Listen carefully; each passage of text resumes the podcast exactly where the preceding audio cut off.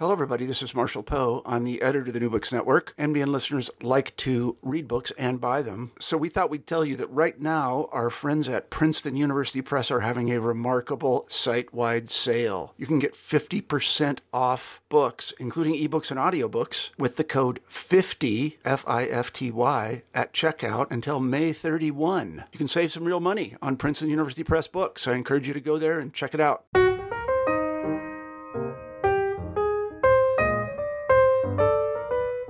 Everyone, and welcome back to New Books and Biography. I'm Mark Klobus, your host for the channel. Today I'm talking with Jeffrey Stewart about his biography of the author and educator Alain Locke, entitled The New Negro The Life of Alain Locke.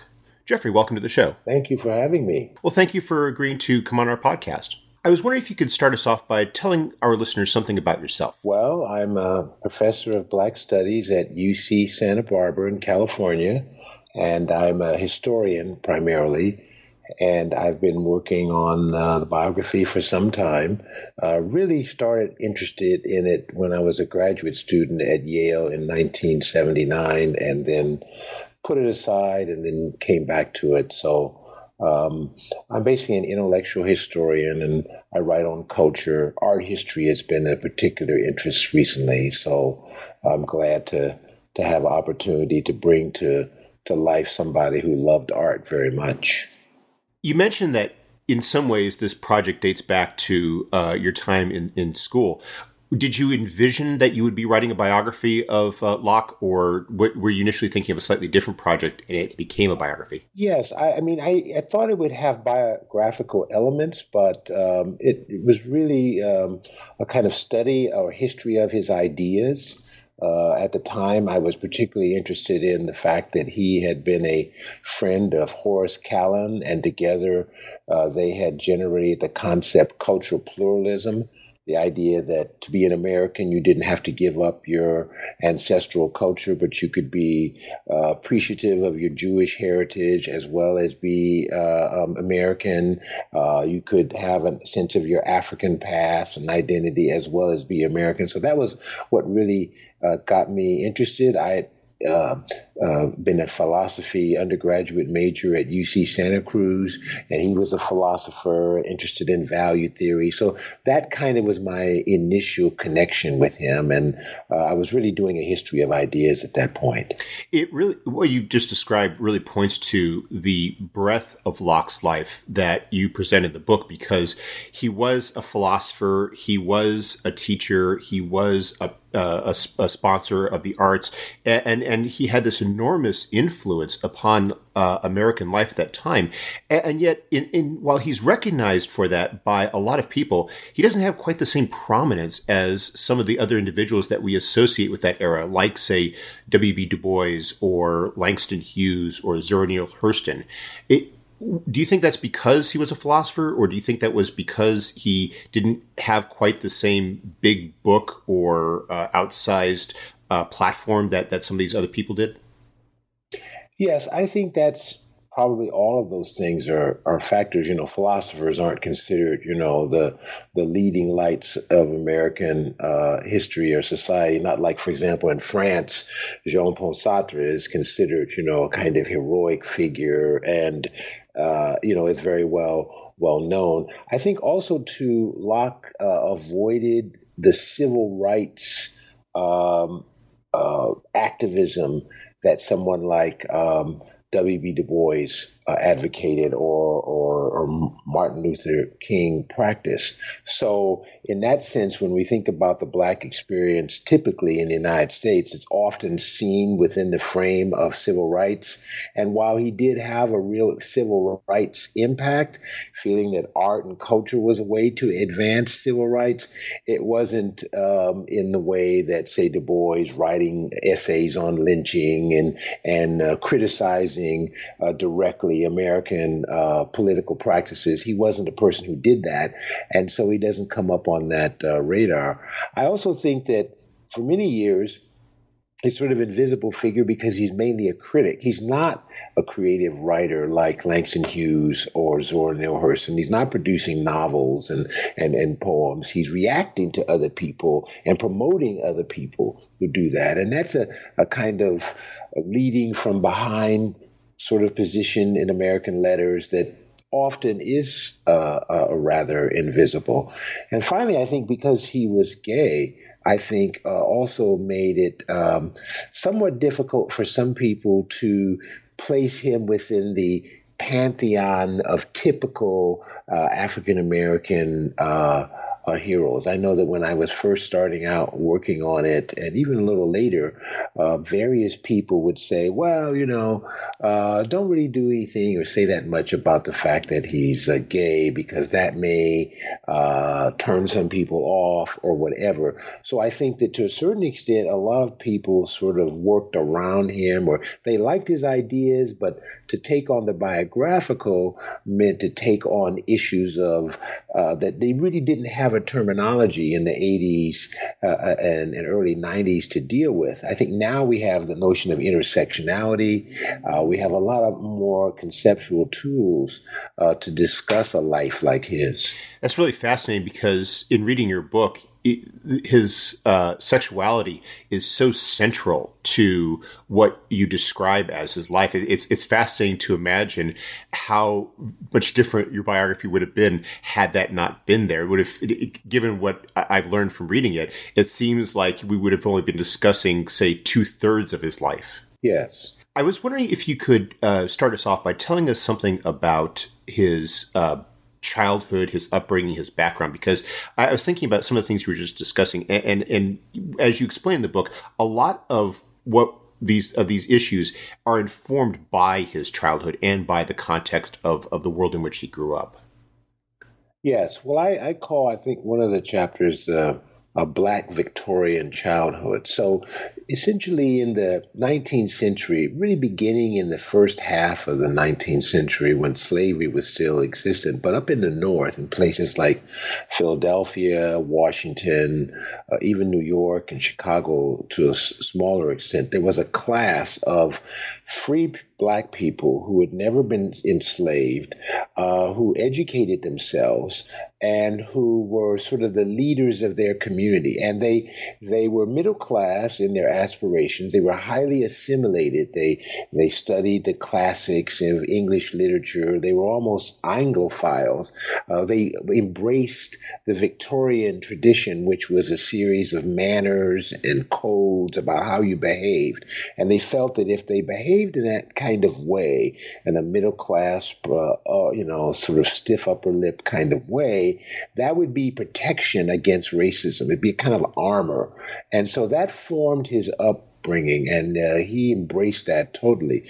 Uh, the also, other part of it was culture uh, culture with a capital C, as uh, some people said, that culture was a, a, a system of relationships and appreciation. You you learned all the classics, and by your knowledge of that classics, those classics, you showed you were a civilized man, particularly uh, at that time. And so that was his core values, which he got from his father, but even more so from his uh, mother, that the way you behaved allowed you to sort of manage racism uh, from a middle class standpoint uh, by assimilating as much of American and particularly European culture as possible. As you explained, though, his whole his position in the middle class was economically tenuous you you talk about a childhood that was uh, in which his parents, especially his mother, really strove to uh, to uh, in, to ensure he had the opportunities that we would think of for the time as middle class opportunities. Yes, well, his father died when he was six, and so that took you know a breadwinner out of the family. She was a school teacher in uh, Philadelphia schools, and then later in Camden, New Jersey schools, and so you know $500 a year or something like that was what, you know, uh, she received. And, but yet she sent him to these great public schools that were available in Philadelphia. Uh, Central High uh, was uh, an elite public school. And uh, he went there and he excelled. But of course, he ended up going to Harvard And then he, after excelling at Harvard, he was the first African American Rhodes Scholar to Oxford. And while he did get fellowship money, particularly during the time at Harvard, they were always basically uh, uh, pulling together pieces of money, paying off debts, paying his tuition, borrowing.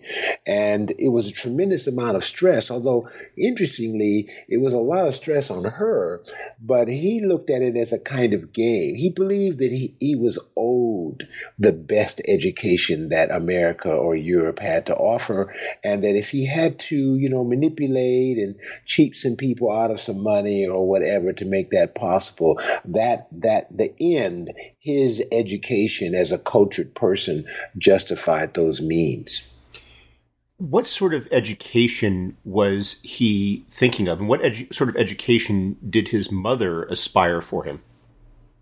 Well, that he would be a person who would be cultured. So that means he would know all of English literature. He would know all of European art. He would be an expert on civilization as it was. You know, Western civilization was the the core um, um, value and, and body of knowledge. Um, you know, uh, it's sort of the best that's ever been fought uh, and said Matthew Arnold's notion of culture. Uh, the problem, of course, is is that in that citadel of culture, there was usually no place for anybody African American or African, and so he's kind of a person who's invading that space. And eventually uh, particularly when he gets to harvard begins to want to find some way to use that uh, theory of culture to advance himself as the interpreter of an african american or afro american culture. The problem of course is, is that that whole idea of western civilization inculcated in him a dislike for things african and things uh, uh, African Americans. So in his life, there's always this struggle. He's repulsed, in a sense, uh, by lower class blacks. Uh, he wants to avoid being associated with them. At the same time, he needs a culture from African Americans largely generated from by working class African Americans in order to announce himself as a, a, a man of culture of black culture. So that tension uh, uh, really um, explodes during his time at Harvard from 1907 to 19, uh, well, 1904 to 1907, and really continues throughout the rest of his life. I ho- hope we can return back to that a little bit when we talk about the 1920s, when you really see a lot of that those threads coming together in terms of what he's doing. But I want to talk a bit. Of, I want to ask you a bit more about his time at Harvard because it, as you explained, you he was not necess- he was not the first African American there, but it was definitely a point at which he was uh, traversing a world in which African Americans are not commonplace. And I was especially fascinated by your description as to how that calculus played out when it came to his application of the Rhodes Scholarship. I was wondering if you could elaborate upon uh, that a little bit. Yes, well, I guess it was basically um, 1906 or so, and it's not really clear when he first started thinking about it, but he had this feeling that um, he wanted to go to Europe. That you know, in those days, if you were a cultured person and of the upper class, of course you'd go to Harvard or Princeton or whatever. But you had to go to Europe. You had to have the grand tour. You had to be exposed to European culture. But he didn't have the money that his other classmates had to basically just go over and, as they would say, soak up culture on his own. So the Rhodes Scholarship, which gave you three years at Oxford, was the means uh, uh, to him accomplishing that. Uh, but he was very skillful at thinking about that if he let it be known generally at Harvard that he was going to, to for the Rhodes uh, Scholarship, there might be opposition uh, because one of his other uh, friends had announced that he was going for various fellowships, and some of his white friends and even faculty members opposed that. So he went about the process of applying somewhat secretively, finding out from his mother when the exams were held, and then he also decided to go from New, uh, basically uh, apply from Pennsylvania rather than New Jersey. His uh, his aunt and uncle lived in Pennsylvania, and he always put that down down as his address, but his actual address was in New Jersey. But New Jersey was a far more competitive because they only picked basically, you know, one person from each state. And uh, in New Jersey, there's Princeton. There was a lot of competition. Uh, so uh, eventually, he passed the exam, and then he went down uh, to Pennsylvania for uh, uh, an interview. And they announced then that, that they had selected him, and a tremendous amount of controversy erupted in the United States because at that time the Rhodes Scholarship was considered the sign of intellectual accomplishment, uh, you know, in the stratosphere, and that a black person or Negro, as they called it at that time, uh, was the recipient of this scholarship, uh, struck some people as um, a, a, contradiction. Even one of his professors later on said that he thought it was an error of judgment because to be a Rhodes Scholar meant you were a representative of American civilization. And that professor thought no Negro could really be a representative of American civilization you describe the awarding of the Rhodes Scholarship uh, to Locke as controversial, and that best describes the reaction among many whites. As you describe it, among African Americans, though, it made Locke uh, a celebrity. Yes, it did. And many people seized on it. I think he didn't anticipate the extent to which the black population, you know, in 1907 was hungry for something that would validate uh, that they had arrived. That, you know, I mean, that essentially 40 uh, some years after uh, the the end of slavery that there could be an African American who could compete intellectually on the same stage with the most uh, wealthy and prestigious white students of his time. That really meant something. A great well of of race pride came forward, um, which was good in one sense, but which he chafed against a little bit because at that time, in 1907, he really wanted to say that this is my achievement as an individual. And so over time, he became more and more annoyed with the fact that uh, people were um, uh, claiming him as their representative. He, he didn't like that. Hmm. What was his time at Oxford like? Well, you know, when he first was going over on the boat, I think he imagined that this would be a glorious time, sort of like the time he had had at Harvard which had been one of his best times ever in his life as an undergraduate, and that he would maybe even find a way to escape the American race problem uh, by maybe becoming a permanent expatriate or a diplomat or whatever. But when he got over there, he ran uh, squarely into American racism and, of course, uh, British complicity with that racism because uh, scholars from the southern states were aghast that a black person was among them. And so they went about making things very difficult for him. Uh, he ended up being in one of the less sophisticated colleges. Uh, the Rhodes Trust wouldn't place him in the colleges that he wanted to be in, uh, Magdalen and others. Um, the, the Southern Rhodes Scholars prevailed on the Rhodes Trust to not invite him to the Thanksgiving dinner that all of the Americans in Oxford, let alone just the Rhodes Scholars, uh, were invited to. And it was really his friend Horace Kallen who actually, with another American at Oxford, held a separate Thanksgiving dinner for him.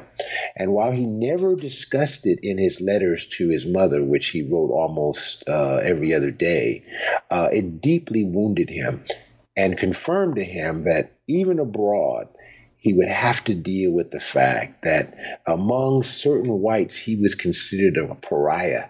And that the idea that he would be able to escape racism by going abroad was really a myth. You also describe it as a period of great so uh, personal awakening for him. You going back to his homosexuality, it was something that uh, he uh, recognized you know, well before. But in England, it seems he felt it was almost as though he felt he had greater freedom in which to uh, explore it and and and uh, and, and uh, understand it. Yes, I think that's true. I think that the compensation of his being excluded and uh, uh, demonized by the Southern Rhodes scholars who, you know, would try to make his life miserable on the streets of Oxford was that uh, his homosexuality connected with a certain group of students at Oxford who themselves were gay, and he became part of that community, and that was a sort of second home for him. I think the other thing, though, that Oxford provided him with is connection with other uh, uh, people of color, particularly colonials, uh, people from uh, India, from Egypt, from Sri Lanka, who were at Oxford because you know they had excelled in their school systems and they came with a critique of imperialism and a critique of colonialism and showed him that in a sense what he was struggling against uh, in America and even in, in England was analogous to what they were struggling with that racism wasn't just an American problem, it was part of a larger framework of imperialism and colonialism. And that one of the things he had to do was to embrace and celebrate that his native culture and, and uh, critique the the larger Western civilization that he had been so enamored of when he was a schoolboy in Philadelphia. How did his uh, degree progress work? Because Rhodes scholars often were uh, given an opportunity to earn a, a bachelor's there, and, and and Locke himself undertook that journey. You describe he he goes to Berlin as well. Uh, what exactly happened there? He came over wanting to get a what's called a B Lit. Uh, which is a bachelor literaries, which is essentially a um, a degree in the classics. Uh, and uh, to do that, you have to be able to read and write criticism of texts that are in uh, Greek and Latin. And while he had taken Greek and Latin uh, um, in high school and uh, Harvard, he never had been exposed to it at the level that the students in England were. So when he started to really have to be pressured to, to do that work, he had difficulty and he got tutors and whatever, but eventually reached a point where he realized he really couldn't do it. So then he shifted. That's when he really became completely invested in philosophy. Up to that point, he'd been in literature and philosophy. Then he tried to get a bachelor's of science in philosophy. Um, and that was a little more unusual. It was kind of like a graduate degree uh, in today's term. And he chose a somewhat odd topic, uh, value theory. Value theory at this time was something that was mainly from Austria and Germany. And so it wasn't probably the most politic thing for him to choose to work on at Oxford. Um, so, but he pursued it nevertheless. Uh, he went to Germany. He took courses at the University of Berlin, and he wrote uh, essentially a three, four hundred page thesis for his degree on the concept of value, but it was not approved by his committee. Uh, they were um, not convinced of his argument.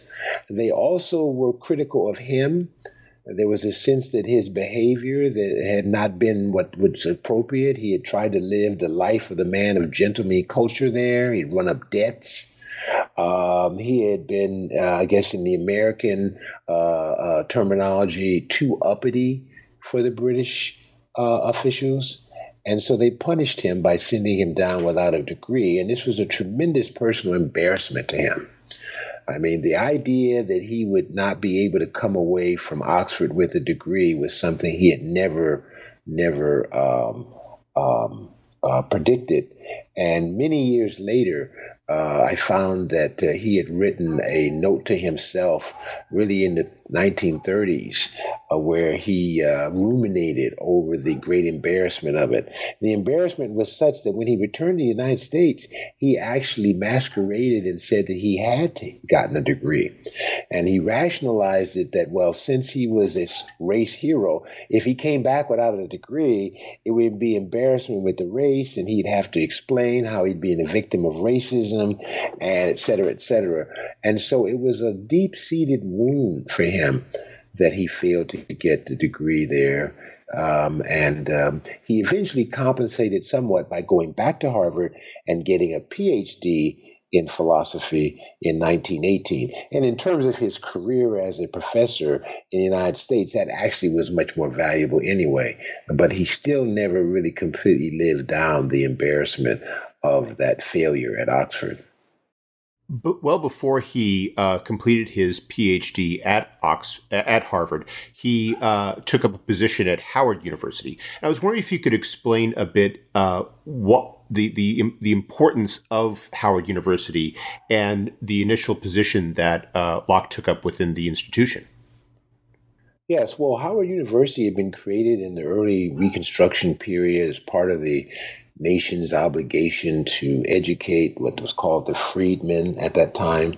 And uh, it had been a tremendous uh, source of support in the black community. His father even had gone to Howard University and gotten a law degree there, although he was never actually able to practice law because of prejudice. But uh, Howard was the most prestigious, and it was particularly it was a university. So many of the historically black uh, uh, colleges at that time were not universities. Uh, Howard was a university that even uh, had uh, philosophy. Um, I mean, it was just a, a, a citadel of knowledge. And the only other alternative that we really had at that time was to go to Tuskegee, which was uh, Tuskegee Institute in Alabama. And, and he was actually uh, slated uh, possibly to go there. But in the end, uh, Booker T. Washington wrote a letter to Howard and allowed him to uh, go to Howard and uh, become a uh, professor or really lecturer in the Teachers College there. So initially, he taught uh, teaching pedagogy. That's really what Howard's bread and butter was, was to educate people to go out and become teachers in the public schools in America. Uh, eventually, after he got his PhD, he was able to move into the College of Letters and Science and teach uh, philosophy, which was really unusual. It was the only school in the United States, uh, historically black universities and colleges for many years, that had a philosophy department rather than a religious department. So he was quite uh, saved in a way uh, by Howard University. You open the book with this very fascinating scene, which is uh, the you it, it, you open the book in 1921 with uh, the death of his mother, who had come to uh, Washington to uh, live with her son, and you present it at the beginning of the book as as sort of a pivot point in in Locke's life. And I was wondering if you could explain exactly uh, what how it was a pivot point and, and what it led Locke to do.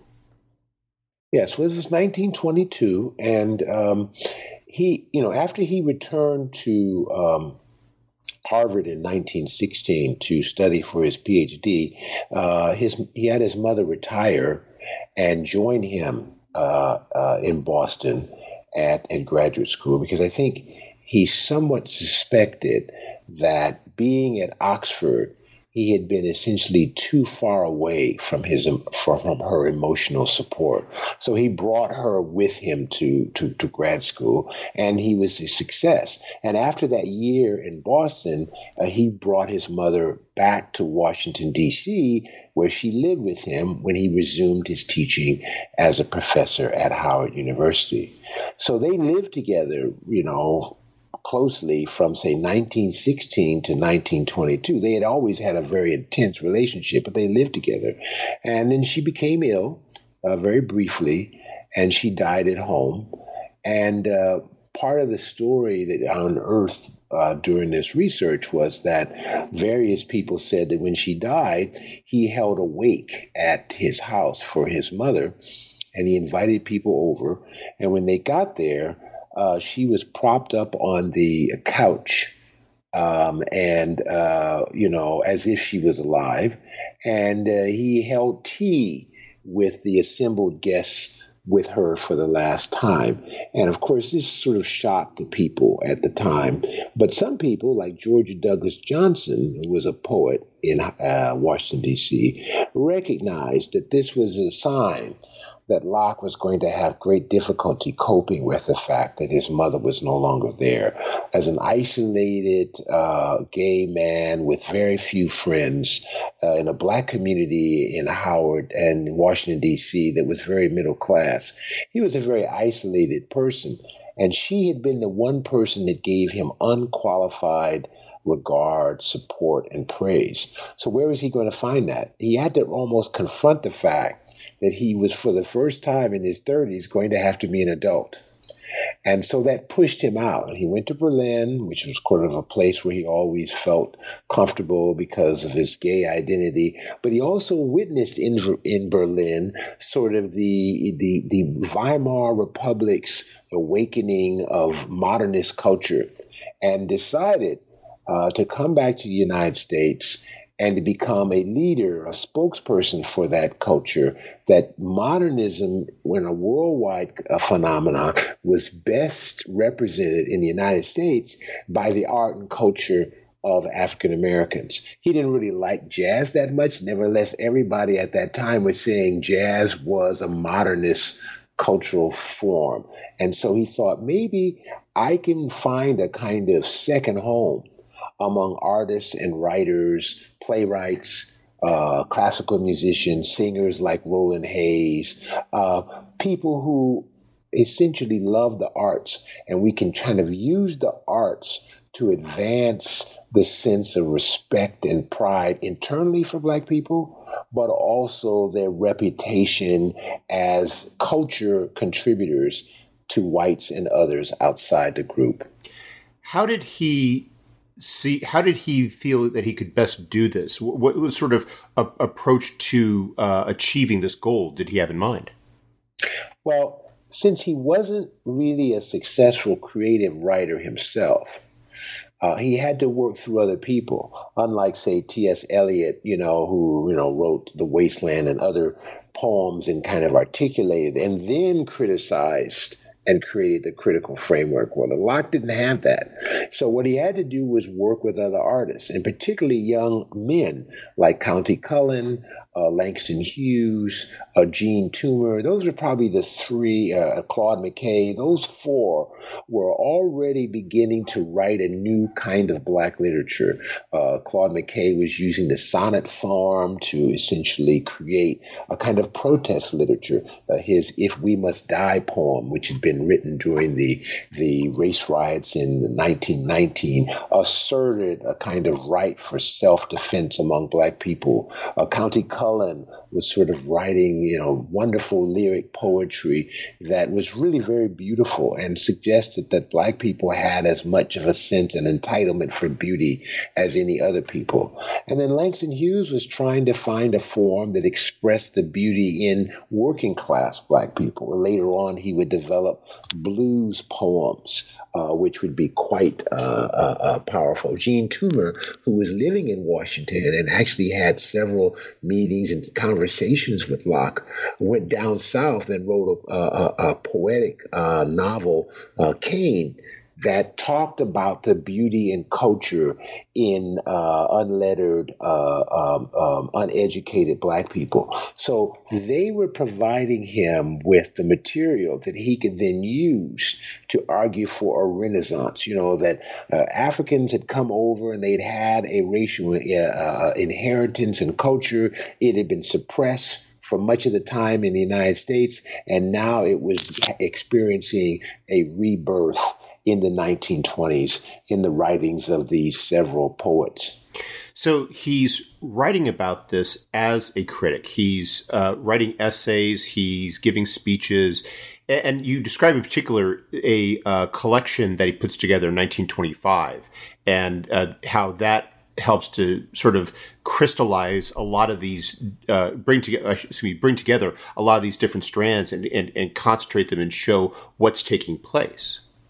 Yes. Yeah. Well, he was asked. There was a. He was asked by uh, Paul Kellogg, who was the editor of the Survey Graphic, which was a uh, progressive reform magazine, to edit a special issue called Harlem, Mecca of the New Negro, where the this awakening of these various uh, writers would be tied to the emergence of Harlem as a cultural center in the United States. Because after all, Harlem had emerged um, roughly 1917, 1918 as a center because of the Great Migration. A lot of black people had moved up from the South to the North.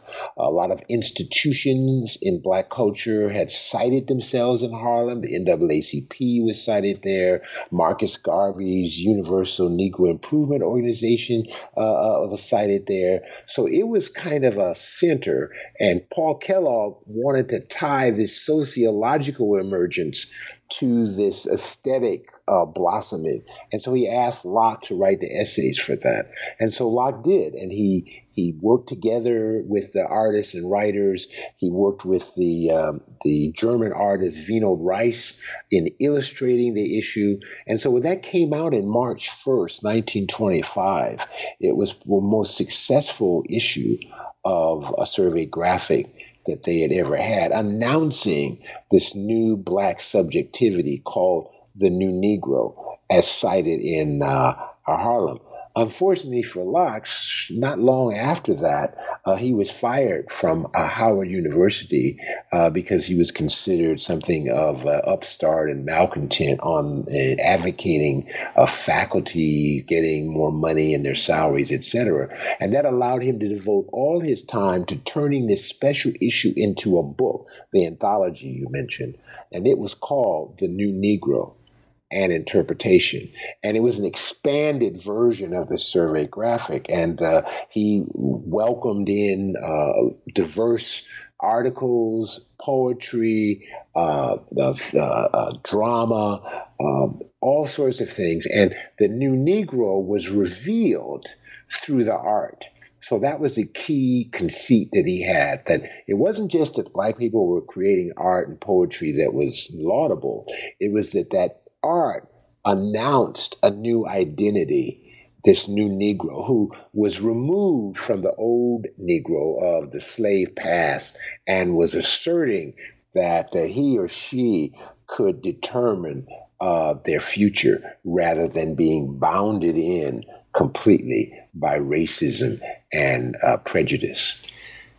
You describe this movement, which is has enormous import, and yet you also personalize what's going on in terms of of Locke's personal relationships with people like Langston Hughes, uh, like Zora Neale Hurston. And I thought that was very interesting because it was uh, far from harmonious. And as you described, sometime, sometimes Locke was seeking things in, in these relationships that weren't always going to be possible. Yes. Well, part of this crisis, let's say, that uh, uh, you know uh, unfurled in him uh, with the death of his mother was an incredible amount of emotional neediness, uh, which he largely managed uh, through his sexuality. and so when he was in Europe, of course, he could pursue relationships without any, um, you know, uh, immediate consequences. When he came back, he's living in uh, Washington. Uh, he felt like he was scrutinized. So often he pursued relationships with the very artists that he was also trying to promote their work. And so this created a lot of pressures, uh, both for him and for them. So, particularly with Langston Hughes, who he really loved. Um, uh, Langston Hughes didn't want to have a relationship uh, uh, at least a sexual relationship, it seemed, with uh, a, a Locke. And Locke continued to pursue it in various different ways. And that complicated and in some cases ruined some of these relationships uh, because of that neediness on uh, his, his part. At the same time, with women, like, say, uh, Jessie Fauset and others, he was very competitive and misogynist. Uh, I'm not can't really prove it, but it seemed as if there may have been some early desire uh, or, or, some sort of possible romantic, in, you know, attachment or desire on the part of Jessie Fauset uh, with Locke, and so he repulsed her and was really quite cruel to her. So this is one of the tensions in his life is that he wants to advance this argument that black people will be liberated essentially uh, through the work of artists. And he needs those artists since he's not an artist himself. And yet at the same time he puts such pressure on those artists to satisfy so many of his needs that he often drives them away you mentioned that he needs the artist. He also needs something else too. He needs money. And one of the other interesting parts about this point in his life is this issue of patronage. And I was wondering if you could elaborate a bit upon how that shaped a lot of uh, a lot of what he's trying to do, and, and, a lot of the ideas that he was trying to advance, uh, if he could get the money for them. Yeah, so even before, in 1924 or so, he and Charles Johnson, who was uh, head of Opportunity Magazine, were searching for money to support what they were trying to do. So if they thought that writing and art could actually be a kind of second front in the war against racism, they needed to find some way to pay writers and others to do it. So Johnson came up with this thing called the Opportunity Writers Con- uh, Contest, where they would pay people prizes to write uh, the best poem or the best book or whatever. And they held those. So they went about trying to raise money. And Johnson often used Locke who was more of the aesthete as the person in there. One of the people they went after was uh, Albert Barnes, who was head of the Barnes Foundation. He was a millionaire and he was involved in uh, uh, progressive causes, uh, but he was also, you know, a narcissist and a megalomaniac. So he was always yeah, he wanted he had some money, but it was very difficult to get the money out of him. And this is one of the things that becomes a problem for Locke is how do you get people, uh, largely white people, with money to support this black movement? He ends up uh, meeting during the time when he's uh, not employed by Howard uh, a woman named Charlotte Mason. She attends an exhibition of African art that he put together, and after that he talks to her about all of his dreams of, you know, having these artists supported, almost like he was trying to run his own national endowment of the arts. And he wanted her to give him the money to do that. And she was convinced of that to a certain extent.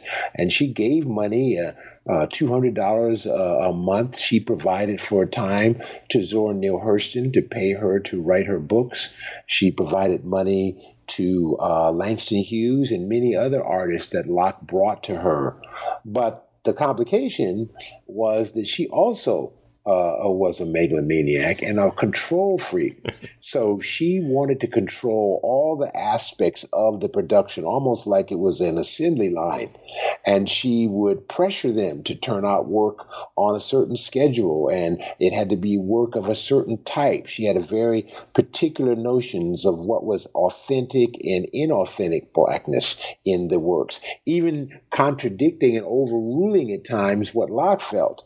So after a while, that relationship got out of control where he was, yes, they were receiving money, but they were being brutalized in the process of getting the kind of support they needed to do the work. And eventually uh, it fell apart with a great deal of bitterness uh, on all people's part.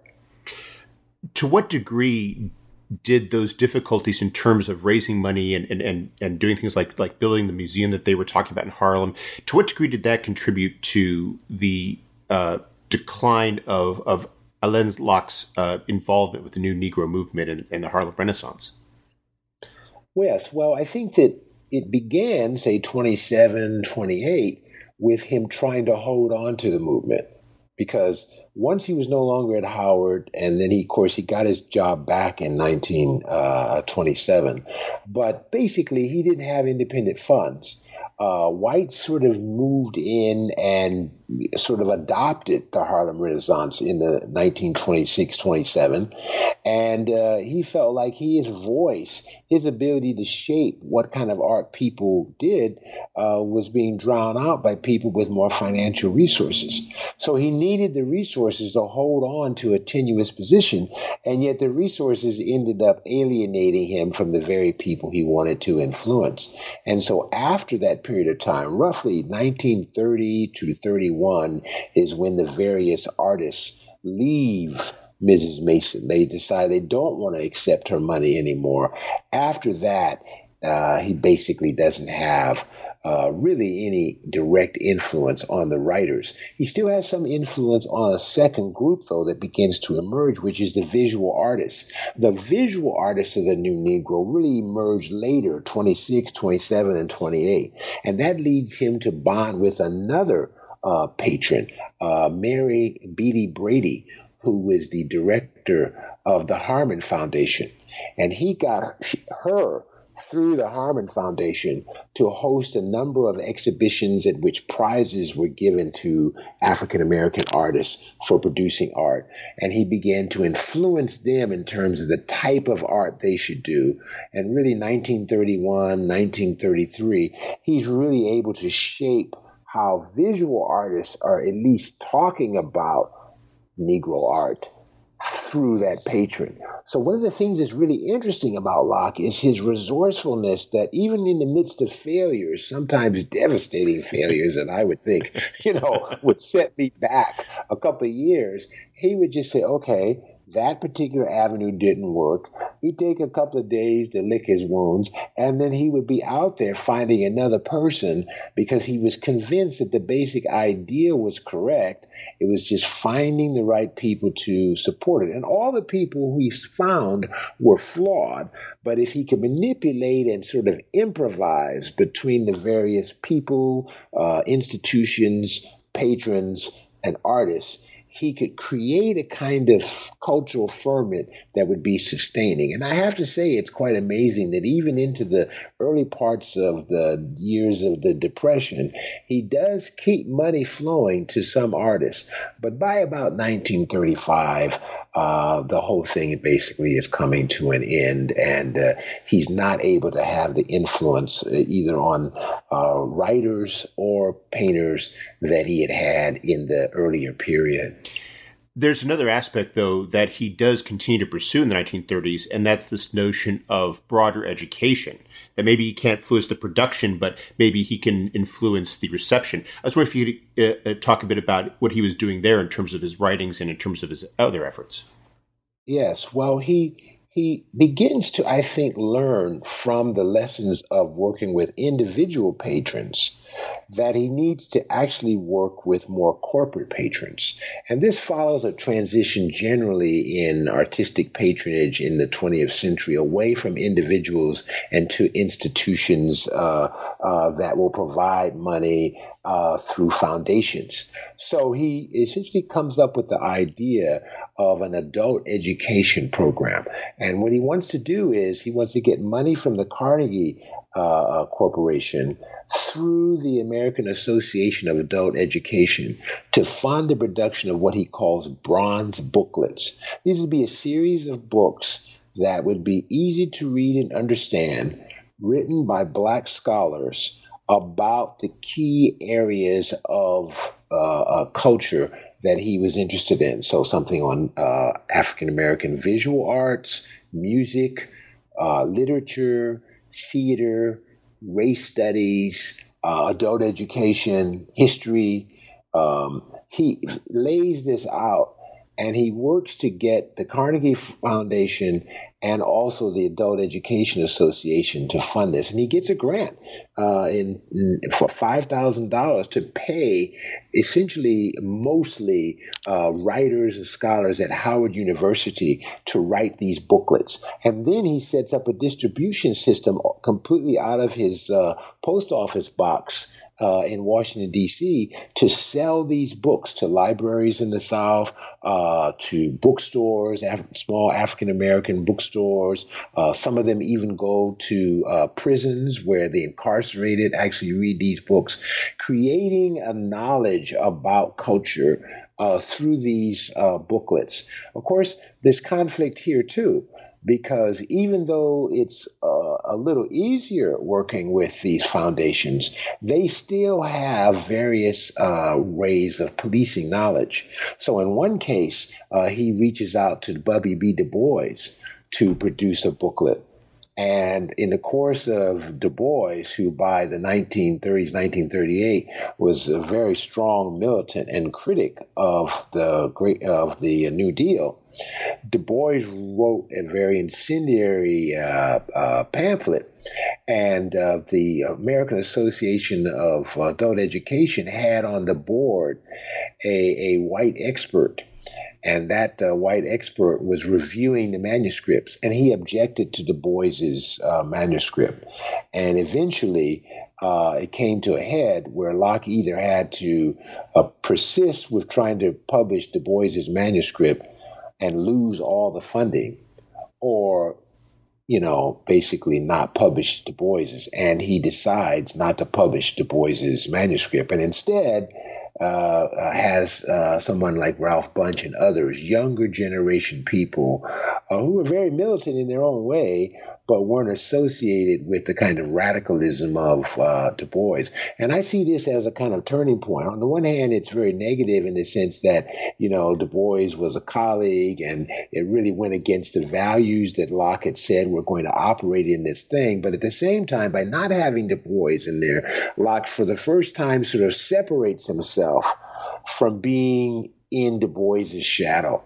And uh, that series goes on to be very popular in the late 1930s. Uh, it sells out the first printings of almost all of the first uh, books. It's enormously successful. Uh, but by the 1940s, with the coming of World War II, uh, the sort of uh, market for this dries up, and they basically stop publishing by the end of 19, the 19 well, around 1944, 1945. And yet, right up to the end of his life, uh, Locke never really stops all these efforts. I mean, practically up till uh, you know the, the, the very end, he's he's still engaged very much with this cultural promotion.